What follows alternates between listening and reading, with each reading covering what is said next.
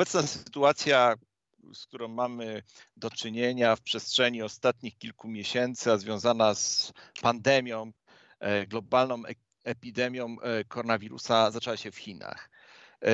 Już w listopadzie jak podają w tej chwili media, e, były pierwsze przypadki, mniej lub bardziej potwierdzone. Cała sytuacja zaczęła się rozwijać e, w styczniu. Jednak rząd chiński na początku, wydaje się, nie przykładał e, istotnej wagi do tego problemu, a z czasem w połowie stycznia utworzono Centralną Grupę Kierowniczą do spraw walki z koronawirusem, na której stanęli tacy e, politycy chińscy jak premier Li Keqiang czy e, czołowy ideolog ze stałego komitetu biura politycznego e, Wang Huning.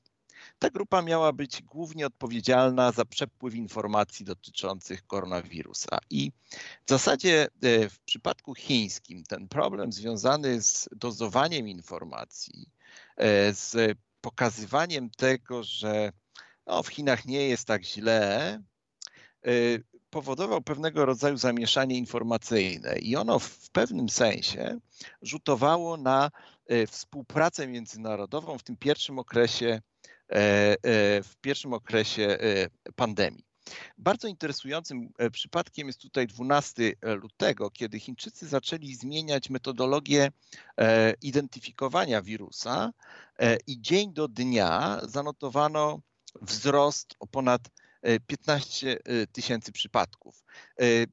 Do tego momentu to było w granicach tysiąca zidentyfikowanych osób, które tym wirusem były zakażone. Wobec powyższego Chińczycy na początku próbowali kontrolować informacje, zamknęli Wuhan.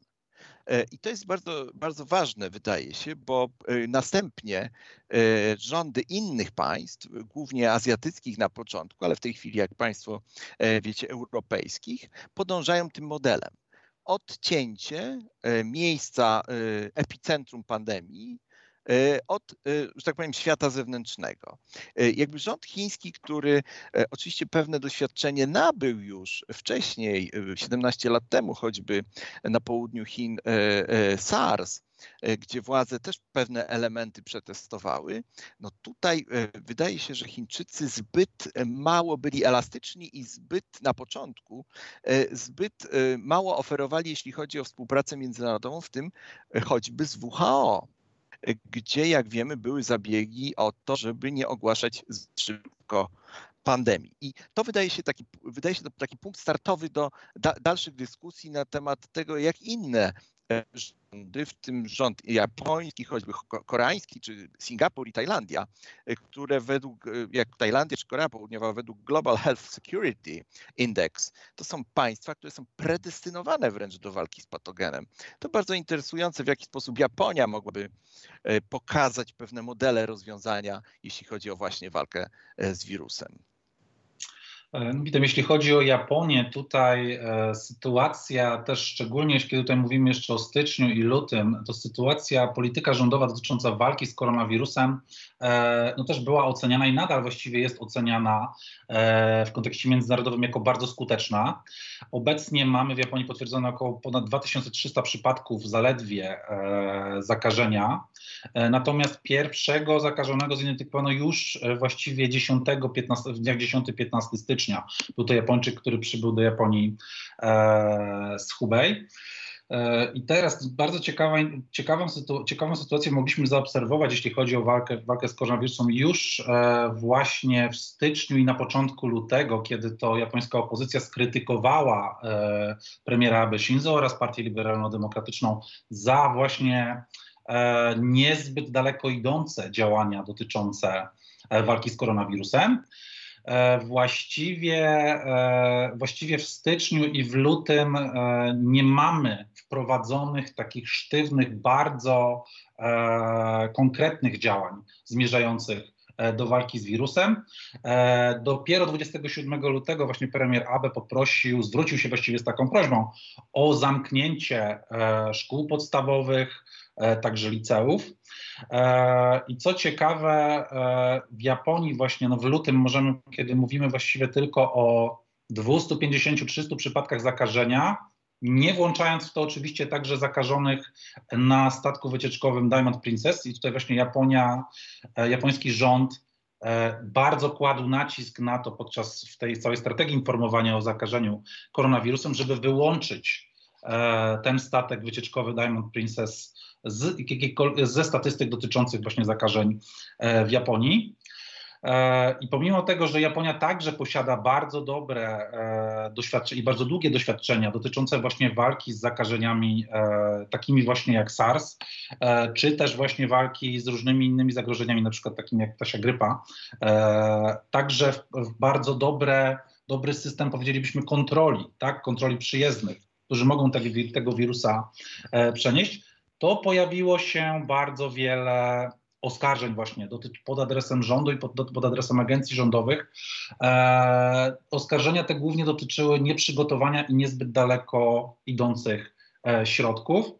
E, I co ciekawe, takim podstawowym problemem, który się pojawił na początku tej walki z infekcją, to oczywiście był problem dostępu do maseczek I tutaj właśnie premier Abe poprosił na przykład, e, poprosił producentów maseczek o zwiększenie produkcji do, i obiecał właściwie obywatelom dostęp do chyba 600 milionów e, maseczek, co okazało się niemożliwe do zrealizowania. Później pojawiły się także dosyć bardzo daleko idące oskarżenia pod adresem e, Agencji e, Zarządzania Kryzysowego, która właściwie działa przy gabinecie e, premiera, która to miała nie radzić sobie właśnie z informowaniem oraz także z wprowadzaniem strategii zwalczającej, z wprowadzaniem strategii walki z wirusem. I ciekawe, bardzo ciekawe oskarżenia pojawiły się też dosłownie właściwie na, pod koniec pod koniec marca, zaraz po tym, jak Japonia, japoński rząd poinformował o tym, o przełożeniu e, olimpiady, Igrzysk Olimpijskich na przyszły rok. E, przed e, tą decyzją o przełożeniu właściwie wszyscy przedstawiciele rządowi twierdzili, że sytuacja przede wszystkim w Tokio, gdzie miało odbyć się igrzyska, jest pod kontrolą, e, że liczba zakażonych jest niewielka i że japoński rząd wprowadził, e, nie ma właściwie zagrożenia e, dla, nie, nie będzie zagrożenia dla przyjezdnych, którzy mieliby wziąć udział, przyjezdnych, ani także zawodników, którzy mieliby wziąć udział w olimpiadzie. I co ciekawe, kiedy właśnie 24 lutego, przepraszam, 24 marca pojawiła się ta decyzja o przełożeniu igrzysk, to 25 marca, czyli dzień później, japońskie media poinformowały o masowym przyroście liczby zakażonych właśnie e, w regionie Tokio. E, w jednego dnia właściwie poinformowano o 70, właściwie ponad 70 zakażeniach. I dzień później, 26 marca, gubernator Tokio Yuriko Koike wprowadziła, e, czy poprosiła obywateli, poprosiła mieszkańców Tokio o pozostanie w domach, o niewychodzenie w czasie weekendu. I tutaj także musimy wziąć pod uwagę, że koniec marca w Japonii to jest okres wiosenny, okres tak zwanych hanami, czyli takich imprez, e, w których, w których to Japończycy wychodzą, organizują sobie pikniki i oglądają kwitnące wiśnie. I żeby uniknąć tego zagrożenia, e, no, gubernator Koike zdecydowała się poprosić obywateli o pozostanie w domach. Jednakże bardzo szybko były premier Japonii, Hatoyama Yukio, poinformował na swoim Twitterze, że jego zdaniem e, rząd oraz gubernator Tokio ukrywała informacje dotyczące liczby zakażonych e, w celu ochrony igrzysk, czyli on przedstawił to w ten sposób, że japońskiemu rządowi oraz także władzom metropolitalnym Tokio zależało bardziej na igrzyskach niż na bezpieczeństwo obywateli. Ja nie do końca zgadzam się, znaczy nie wierzę w to, żeby japoński rząd celowo, e, nie wiem, zakazał, informat, zakazał informowania, czy ukrywał informacje dotyczące liczby zakażonych, ale jak najbardziej uważam, że e, japoński rząd ograniczył liczbę wprowadzonych, przeprowadzonych testów na obecność koronawirusa. E, tych testów zostało przeprowadzonych chyba tylko 2500 w Japonii, niecałe 3000 z tego co wiem obecnie. I e, tym właśnie sposobem, no, e, moim zdaniem jest to jeden z elementów, który przyczynia się do tej niskiej e, liczby zakażonych w Japonii. Także nie wiem do końca, nie wiemy do końca, jak ta sytuacja się rozwinie. Sam premier Abe absolutnie, absolutnie jest, sprzeciwia się tym oskarżeniom i twierdzi, że jeżeli E, takie działania zostałyby wprowadzone, to to bardzo szybko odbije się na liczbie zakażonych i liczbie e, zmarłych. I dosłownie w ostatnich dniach ta, ten wzrost zakażonych, właśnie szczególnie w regionie Tokio, ale także w Osace jest rzeczywiście bardzo widoczny. Mamy 120-200 przypadków dziennie. Także rzeczywiście to, to, mamy, wygląda na to, że to, mamy... co mówisz, y, to, co mówisz, to w, w, demokracjach wirus będzie powodował tarcia polityczne. W systemach autorytarnych y, ta informacja będzie szczętnie ukrywana, gdzieś y, przekazywana kanałami, które nie są y, widoczne dla opinii publicznej. Natomiast warto też powiedzieć o, o, o tych dwóch mniejszych podmiotach w Azji Południowo-Wschodniej, które do pewnego momentu, w zasadzie do 20 marca mniej więcej, radziły sobie bardzo dobrze z, z tą roz, roz, coraz bardziej szalejącą e, epidemią, mianowicie Singapur i Tajlandia. E, ten gwałtowny przyrost on dopiero następuje po 20 marca. W Singapurze około 3-5 marca to było ledwie 100 osób, nie było przypadków śmiertelnych. Służba zdrowia stała tam na, naprawdę na wysokości zadania. E, nie było tarć politycznych. Singapur jest dość znany z restrykcyjnych rządów prawa i no, Niestety od poniedziałku Singapur jest zamknięty totalnie. E, wpuszcza się tylko sezonowych pracowników z Malezji. E, zgromadzenia powyżej 10 osób to jest kara no, około 7 tysięcy, dokładnie 7 tysięcy dolarów. E, kampanie Zostań w domu to już jest chyba globalny fenomen.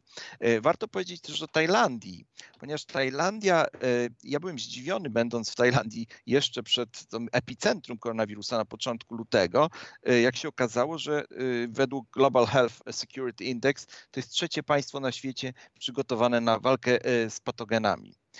To jest szósta najlepiej zorganizowana służba zdrowia na świecie na 195 państw. Pewnie dlatego tak długo się trzymali. Pewnie dlatego tak długo się trzymali. Niestety w tej chwili e, i w Tajlandii, i w Singapurze no, jest gwałtowny przyrost e, chorujących. To jest 1875 na, na dzień dzisiejszy, e, dwie godziny temu. W Singapurze i 1049, natomiast śmiertelność jest niska. Tajlandia 4 osoby, Singapur 15, w Polsce powyżej 50. Wobec powyższego to też pokazuje ilość, ilość tych ozdrowieńców w Singapurze ponad 500, w Tajlandii 260. Wobec powyższego warto, warto spojrzeć na te podmioty. Tajlandia jest specyficznym podmiotem, tam jest trzecia płeć, e, robi się bardzo dużo operacji, ta służba zdrowia, ona jest e, bardzo mocno, e, że tak powiem, profesjonalna, jest, jest bardzo profesjonalna, wobec powyższego pewnie to też ma, ma ważny, ważny, jest ważnym elementem. Natomiast Singapur, no jednak strefa siniczna. Możemy dyskutować, czy pewne konstrukty kulturowe mają tutaj istotne znaczenie, tak jak w wypadku Singapuru akurat, czy, czy ludzie są bardziej e, zmobilizowani do tego, żeby zostać w. Jak ja rozmawiałem e, e, ze znajomymi w Stanach, no nikt tego nie przestrzega, jednak wszyscy myślą, że to gdzieś minie, że to jest jakiś wymysł, nie wiadomo czego. Natomiast wracając do tego, co mówiłeś, Marcin, o tym, jak koronawirus ogniskuje polityczną walkę, to no właśnie dlatego w Chinach E, doły partyjne, które próbują się wykazywać w obliczu e, jaśnie pającego cesarza, one będą pokazywały, że nie ma problemu. To też jest jeden e, z elementów tej układanki politycznej Chińskiej Republiki Ludowej, która niestety pokazuje, jak mało efektywny jest ten, ten, ten system, która pokazuje to, że strach jednak jest przed pokazaniem w Pekinie tego, co się dzieje na dołach. I myślę, że głównie z tego też wynikał fakt, e, że tak późno dowiedzieliśmy się o tych przypadkach e, to mówiłeś. Ciężko jest zamknąć ludzi, kiedy mają swoje święta. Chińczycy tego nie zrobili partia Chin nie, nie zdecydowała się na wejście, e, że tak powiem, w tradycję obchodzenia chińskiego Nowego Roku i nie zatrzymała tej największej migracji co roku ludzi, gdzie ludzie przemieszczają się z jednego końca e, Chin na drugi, żeby świętować. E, I to myślę jest też ważne, żebyśmy mieli tego świadomość, kiedy, kiedy dyskutujemy. My w tej chwili w Europie spieramy się oczywiście o to, jak, jak daleko będziemy musieli się posunąć w ograniczeniu praw obywatela i tak dalej.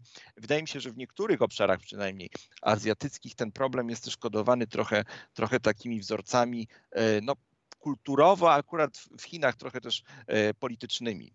E, interesujące chyba jest to też w skrócie oczywiście, jakbyś mógł powiedzieć o Korei Południowej, bo tam y, chyba to zgromadzenie religijne, nie przypomnę sobie w tej chwili jakie, gdybyś mógł powiedzieć tutaj słuchaczom o tym, co to tam w ogóle się stało. E, właśnie, jeśli chodzi o Koreę Południową, to tutaj e, warto zaprezentować ten przypadek w takim porównaniu z Japonią, bo moim zdaniem tutaj mamy do czynienia z takim trochę innym modelem tak? E, walki z wirusem, ale też oczywiście innymi podstawami. Czyli jeśli chodzi o Koreę Południową, to całym centrum zakażenia głów, znaczy głównym, największym ogniskiem zakażenia w Korei Południowej. Tutaj władze informują, że właściwie 65-70% wszystkich zakażeń w Korei Południowej e, miało miejsce właśnie głównie w mieście Daegu.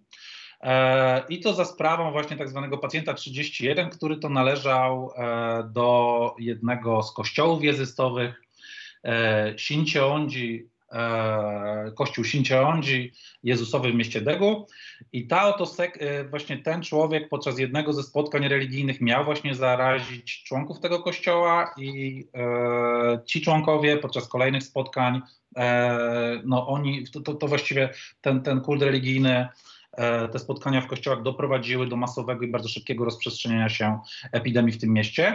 I co ciekawe, oczywiście e, pomimo wprowadzenia ograniczeń właśnie lokalnych w tym mieście Degu, e, rząd Korei Południowej nie wprowadził właściwie ograniczeń typu zamykanie restauracji, tak, zamykanie kin, także nie wprowadzono obowiązku na przykład zamknięcia szkół, tylko poproszono właściwie również o e, prywatnych e, właścicieli szkół, tak, prywatne szkoły e, o zamknięcie albo przedłużenie przerwy semestralnej. I pomimo takich e, braku takich ścisłych i bardzo restrykcyjnych ograniczeń, e, rząd właśnie Korei Południowej zdecydował się na walkę z koronawirusem poprzez przeprowadzenie bardzo dużej liczby testów serologicznych na obecność przeciwciał. E, wprowadzono tak zwane takie szybkie, e, taką metodę szybkich testów, tak zwanych drive-thru i łącznie przeprowadzono ponad już e, chyba 340 tysięcy tych testów.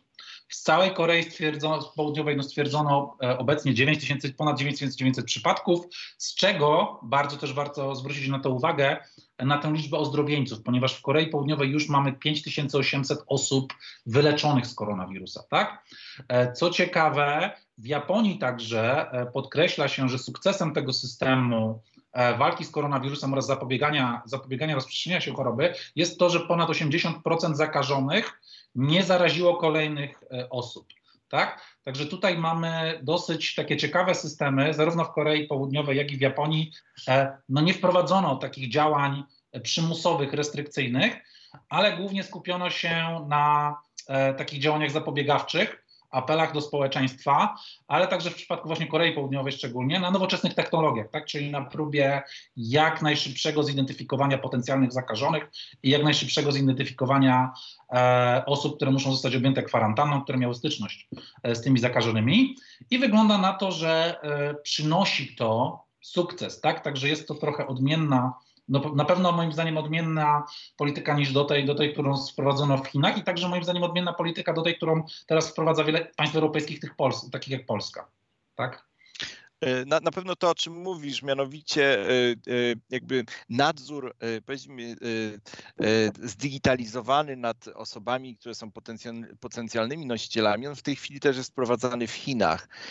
Z tego, co słyszymy, Chińska Republika Ludowa w tej chwili powoli zaczyna się otwierać.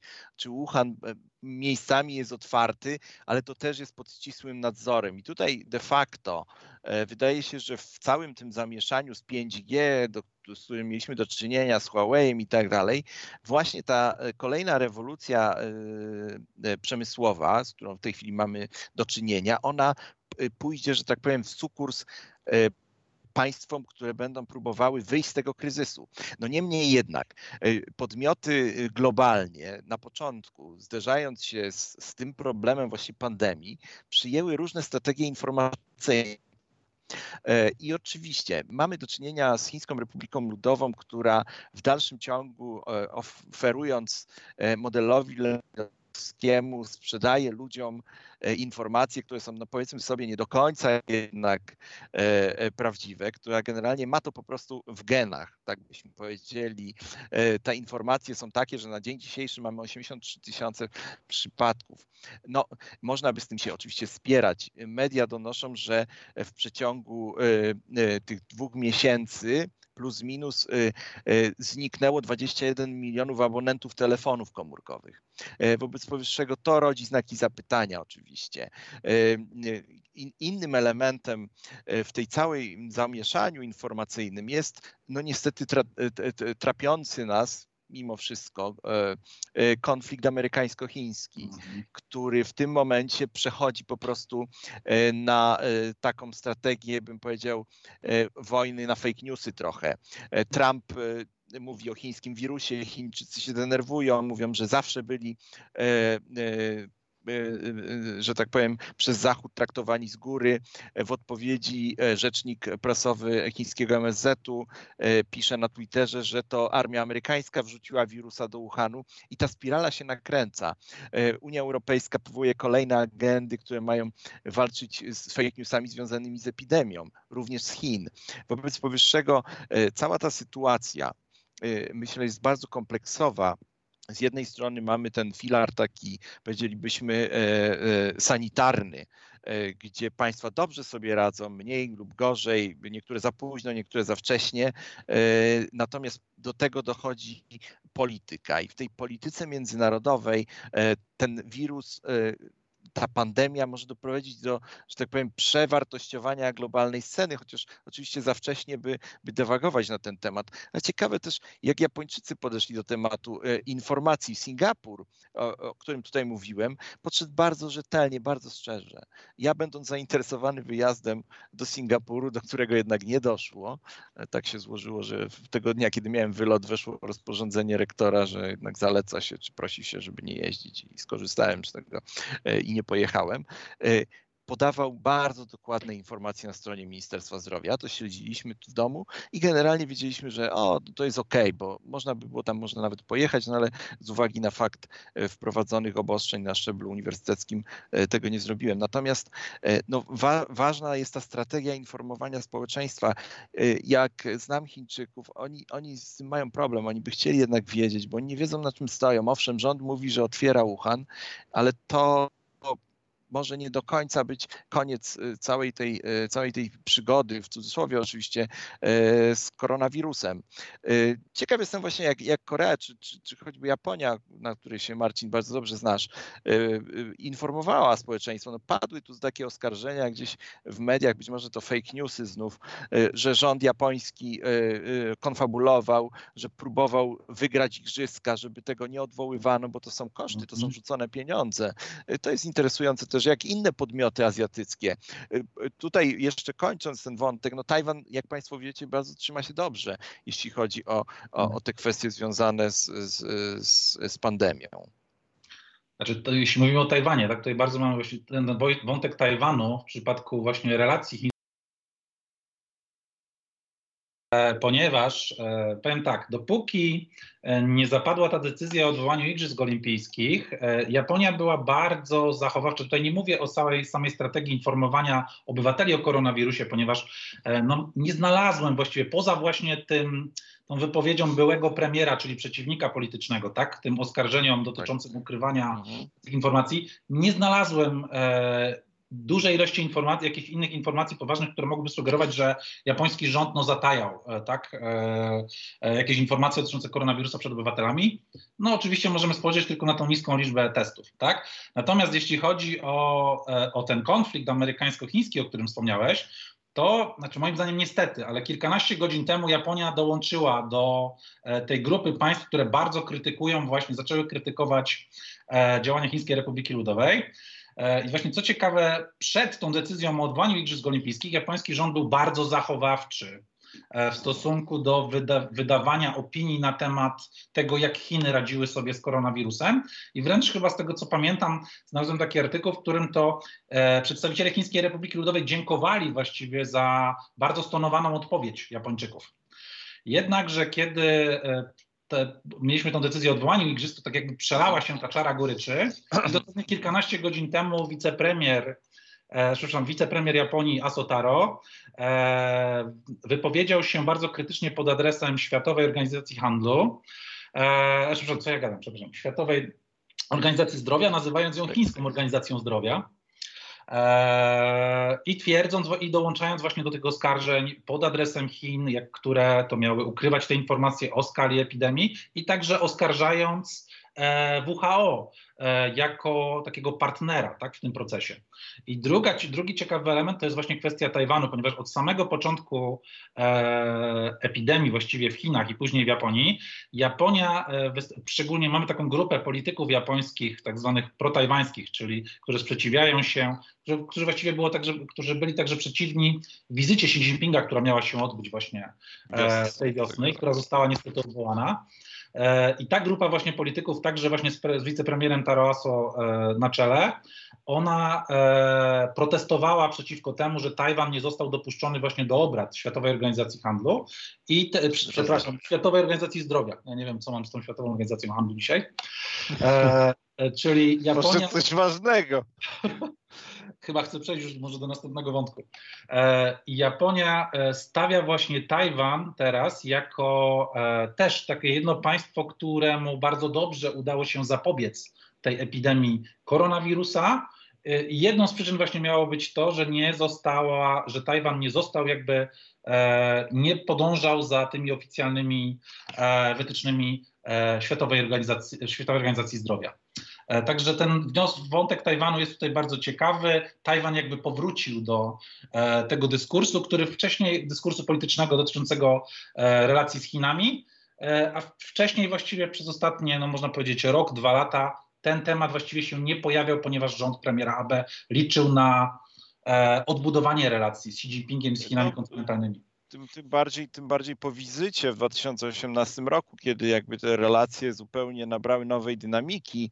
E, z tego e, wniosek, e, z tego o czym mówisz, że kilka godzin temu rząd japoński zaczął coraz bardziej czy agresywnie mówi o Chinach, należy wnosić, że Amerykanie no, przy całej globalnej strategii e, Stanów Zjednoczonych będą próbowały w tej chwili podkreślać to, że ten wirus jest z Chin, a Chiny, które próbują e, cały czas e, limitować China threat, czyli tą teorię chińskiego zagrożenia, będą wysyłały pomoc.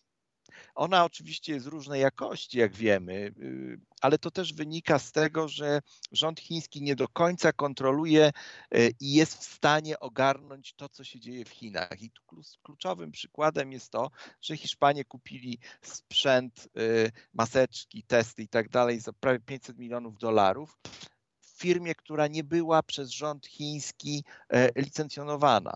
Wobec powyższego to tu my strzelamy sobie sami w stopę. My musimy wiedzieć, z kim robimy biznes. Jeżeli Chińczycy nie dopuścili jakiejś firmy, czy sprzętu tej firmy e, e, e, do, do rynku wewnętrznego, no to nie możemy, nie możemy kupować. I tutaj no po prostu to jest nieuczciwe zwykle, natomiast mało wydaje mi się związane z tym, co Y, rząd chiński może w tej chwili y, zrobić, jak może nad tym zapanować. Ale to jest bardzo interesujące, że ta układanka koronawirusowa, ona wchodzi w buty, powiedziałbym, tego konfliktu amerykańsko-chińskiego i, i ona jakby jeszcze zaognia ten konflikt, co oczywiście nie jest, nie jest dobre dla, dla gospodarki globalnej.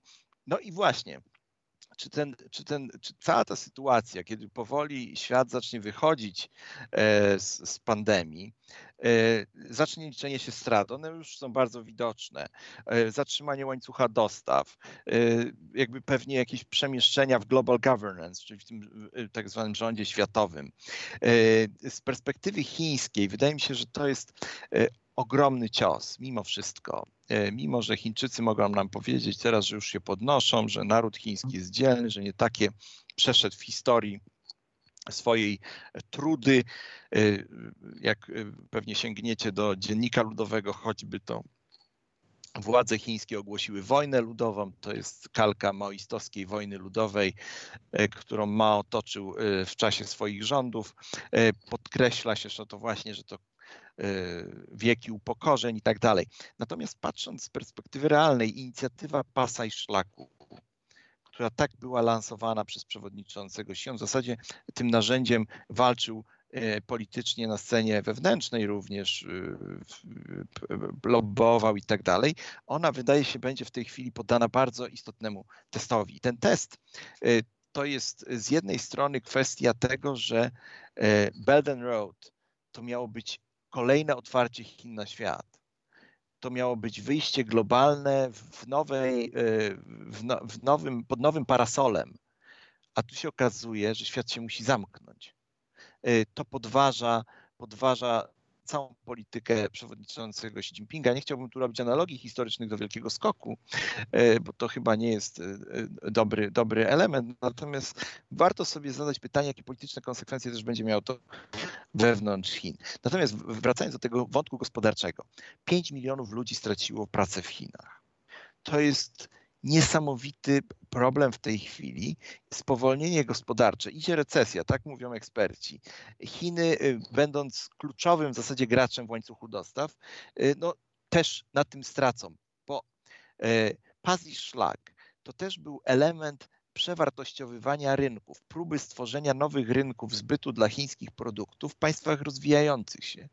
Ale czas pięcioletni, który w tej chwili mija od e, anonsowania, przepraszam, 2013, siedmioletni, e, anonsowania Belt and Road jest za krótki. Chinom nie udało się stworzyć alternatywnych rynków. W dalszym ciągu są zależne od e, rynków e, Stanów Zjednoczonych i Europy Zachodniej głównie. I jeśli tutaj dojdzie do załamania, wtedy to bezrobocie w Chinach będzie się pogłębiało.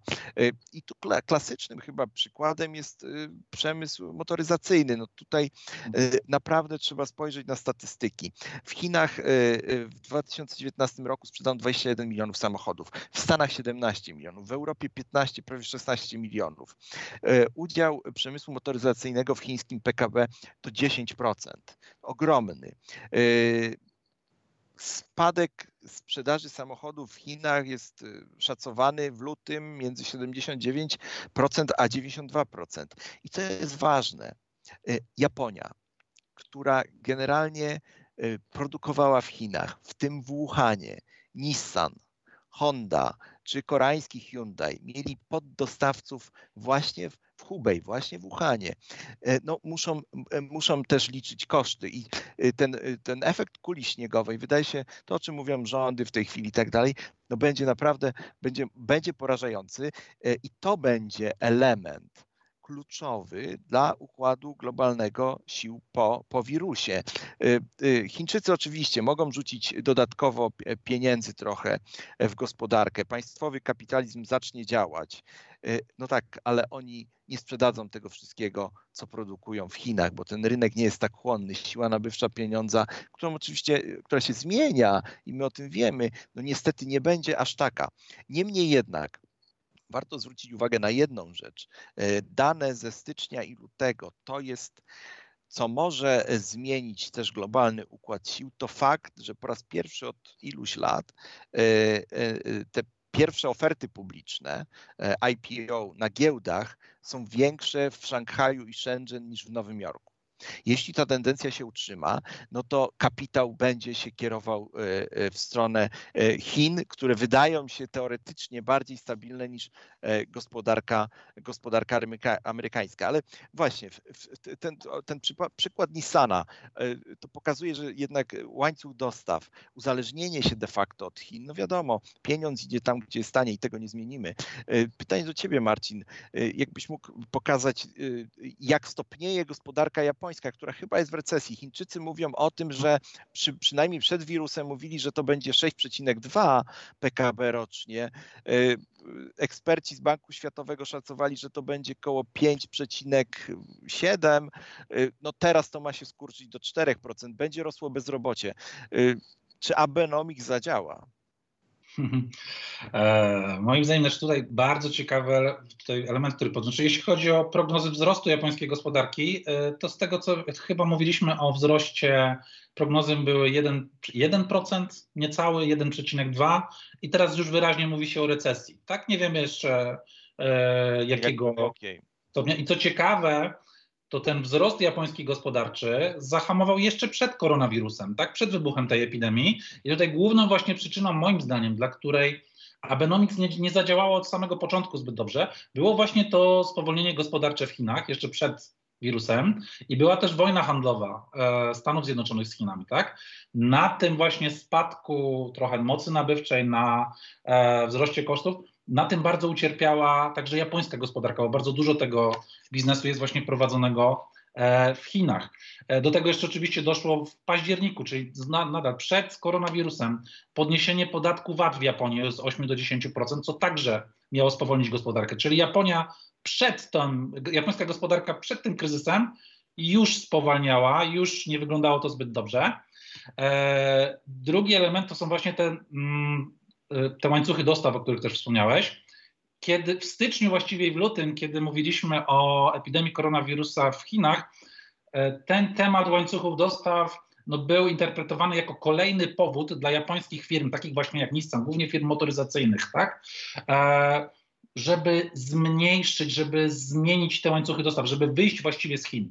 Pierwszy, pierwszym takim bodźcem, można powiedzieć, była właśnie ta wojna handlowa e, Chiny-Stany Zjednoczone. To był taki pierwszy bodziec, a później właśnie koronawirus był interpretowany jako e, kolejny, e, kolejna taka lekcja, że należy bardziej dywersyfikować te łańcuchy dostaw, łańcuchy produkcyjne, przenosić produkcję może do Europy, bardziej do Azji Południowo-Wschodniej. I nie wiem, jak te, naprawdę nie wiem, jak sytuacja będzie wyglądała teraz, kiedy to Chiny będą chyba jednym z pierwszych państw, które będzie otwierać te fabryki. Mhm. Tak, czyli możliwe, że ten trend e, no, pójdzie w drugą stronę, że japońskie firmy stwierdzą, że może lepiej wrócić do Chin, ponieważ produkcja w Europie teraz stanęła tak praktycznie, praktycznie zupełnie. Tak? Także nie wiem dokładnie, w, którym, e, w którą stronę to pójdzie, jednakże w Japonii też warto zwrócić uwagę na jedną rzecz, czyli na pewno będziemy mówić o recesji, ale największą chyba moim zdaniem obawą japońskiego rządu to jest deflacja. Japonia właściwie od 90 roku zmaga się przez 20-25 lat z deflacją, czyli w ogóle z niechęcią ludzi do konsumpcji.